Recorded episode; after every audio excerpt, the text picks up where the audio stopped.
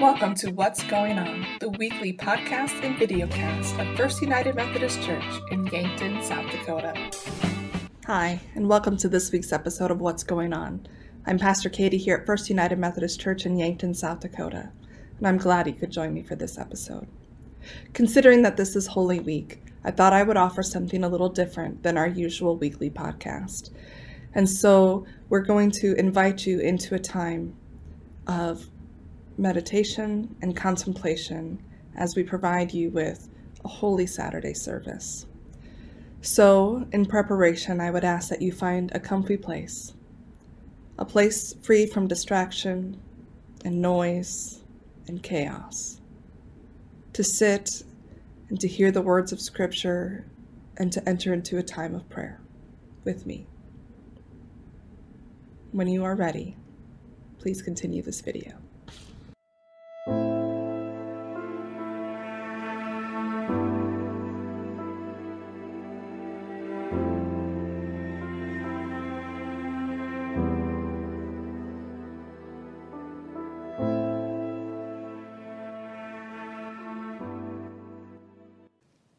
Let us pray. O God, creator of heaven and earth, the crucified body of your dear Son was laid in the tomb and rested on this holy Sabbath, so we may await with him the coming of the third day and rise with him to newness of life. Amen. Let us begin our time together with a reading from the book of Job chapter 14, verses 1 through 14.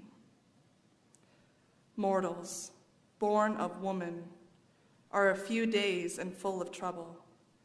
They spring up like flowers and wither away, like fleeting shadows, they do not endure. Do you fix your eye on them? Will you bring them before you for judgment? Who can bring what is pure from the impure? No one.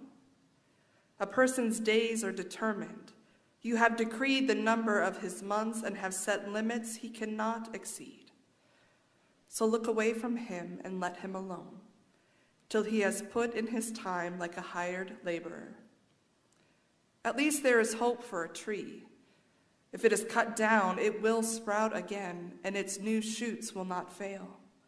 Its roots may grow old in the ground, and its stump die in the soil. Yet at the scent of water it will bud and put forth shoots like a plant. But a man dies and is laid low. He breathes his last and is no more.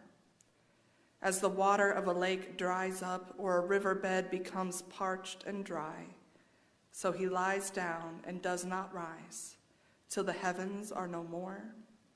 People will not awake or be roused from their sleep. If only you would hide me in the grave and conceal me till your anger has passed. If only you would set me a time and then remember me. If someone dies, will they live again?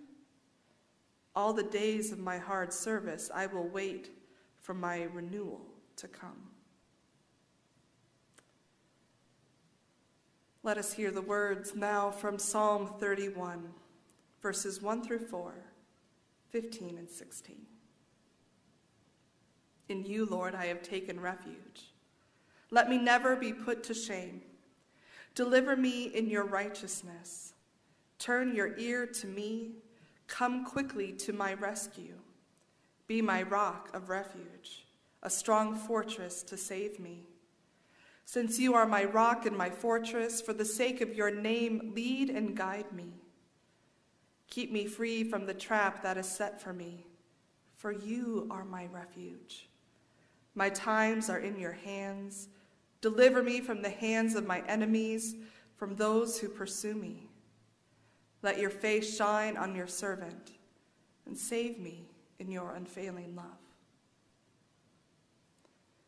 And from the New Testament, we hear from 1 Peter chapter 4, verses 1 through 8. Therefore, since Christ suffered in his body, arm yourselves also with the same attitude, because whoever suffers in the body is done with sin. As a result, they do not live the rest of their earthly lives for evil human desires, but rather for the will of God. For you have spent enough time in the past doing what pagans choose to do, living in debauchery, lust, drunkenness, orgies, carousing, and detestable idolatry. They are surprised that you do not join them in their reckless, wild living, and they heap abuse on you but they will have to give account to him who is ready to judge the living and the dead. For this is the reason the gospel was preached, even to those who are now dead, so that they might be judged according to human standards in regard to the body, but live according to God in regard to the Spirit. The end of all things is near. Therefore, be alert and of sober mind, so that you may pray. And above all, love each other deeply, because love covers over a multitude of sin. Let us pray together. Let us pray for the church and the world.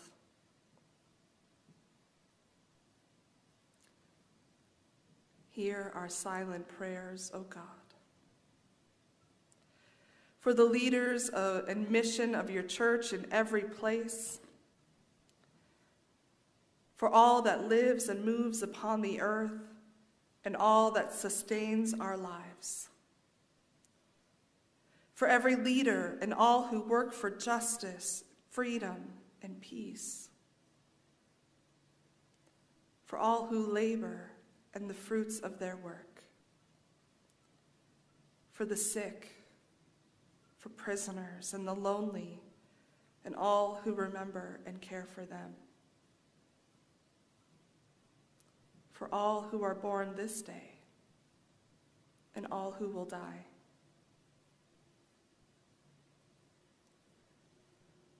All this we lift to you, as well as those prayers that we add in our hearts and in our minds now.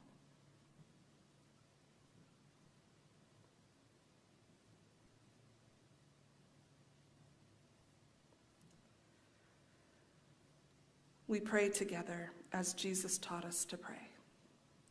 Our Father, who art in heaven, hallowed be thy name.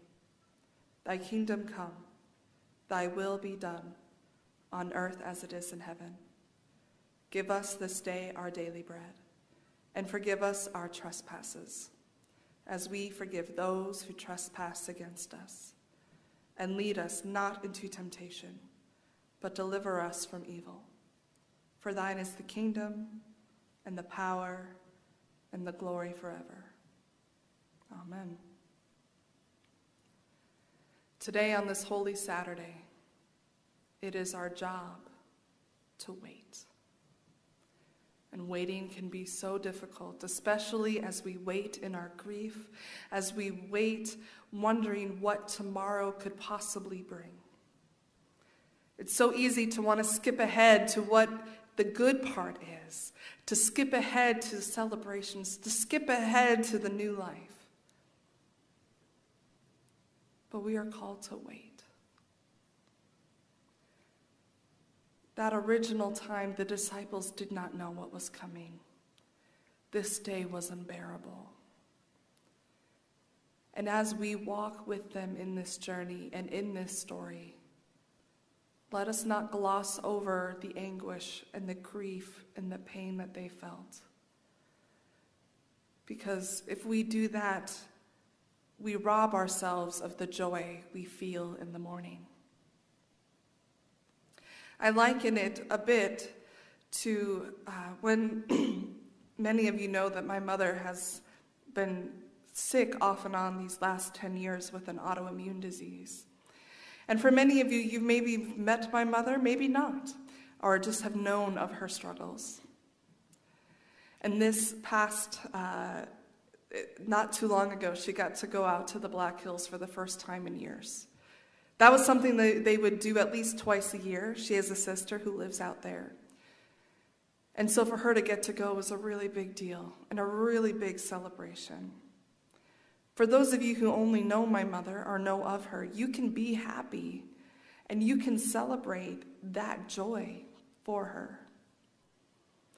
But in only knowing it in a passing way or knowing of it and not sitting with it, not sitting in the journey with her, not in the hospital rooms and the emergency rooms with her, and, and walking with her in the struggle to heal and to eat and to sleep and to feel better.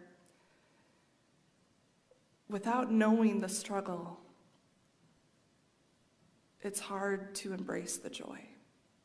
The joy that we felt as she got to go was different for those of us who walked in that journey with her. The same is true this Holy Week. If we skip over journeying in the hard part, we rob ourselves of the joy that comes in the morning, the joy of the resurrection. So I invite you today, in the midst of your preparations for whatever you are doing tomorrow, to celebrate as you should, to take time, to pause, to meditate and reflect on what it must have been like for those disciples to wait and wonder what comes next. May the Lord bless you and keep you. May the Lord make his face shine upon you and be gracious unto you. May the Lord look upon you with favor and give you his peace, even when you must wait. Amen. I invite you back tomorrow at 10 a.m. to worship with us here as we celebrate the good news. Thank you for joining us for this episode of What's Going On, a podcast of First United Methodist Church in Yankton, South Dakota. We'd love to have you join us for worship on Wednesday nights at 6:15 or Sunday mornings at 10 a.m. You can also worship with us online at firstumcyankton.org or find us on YouTube.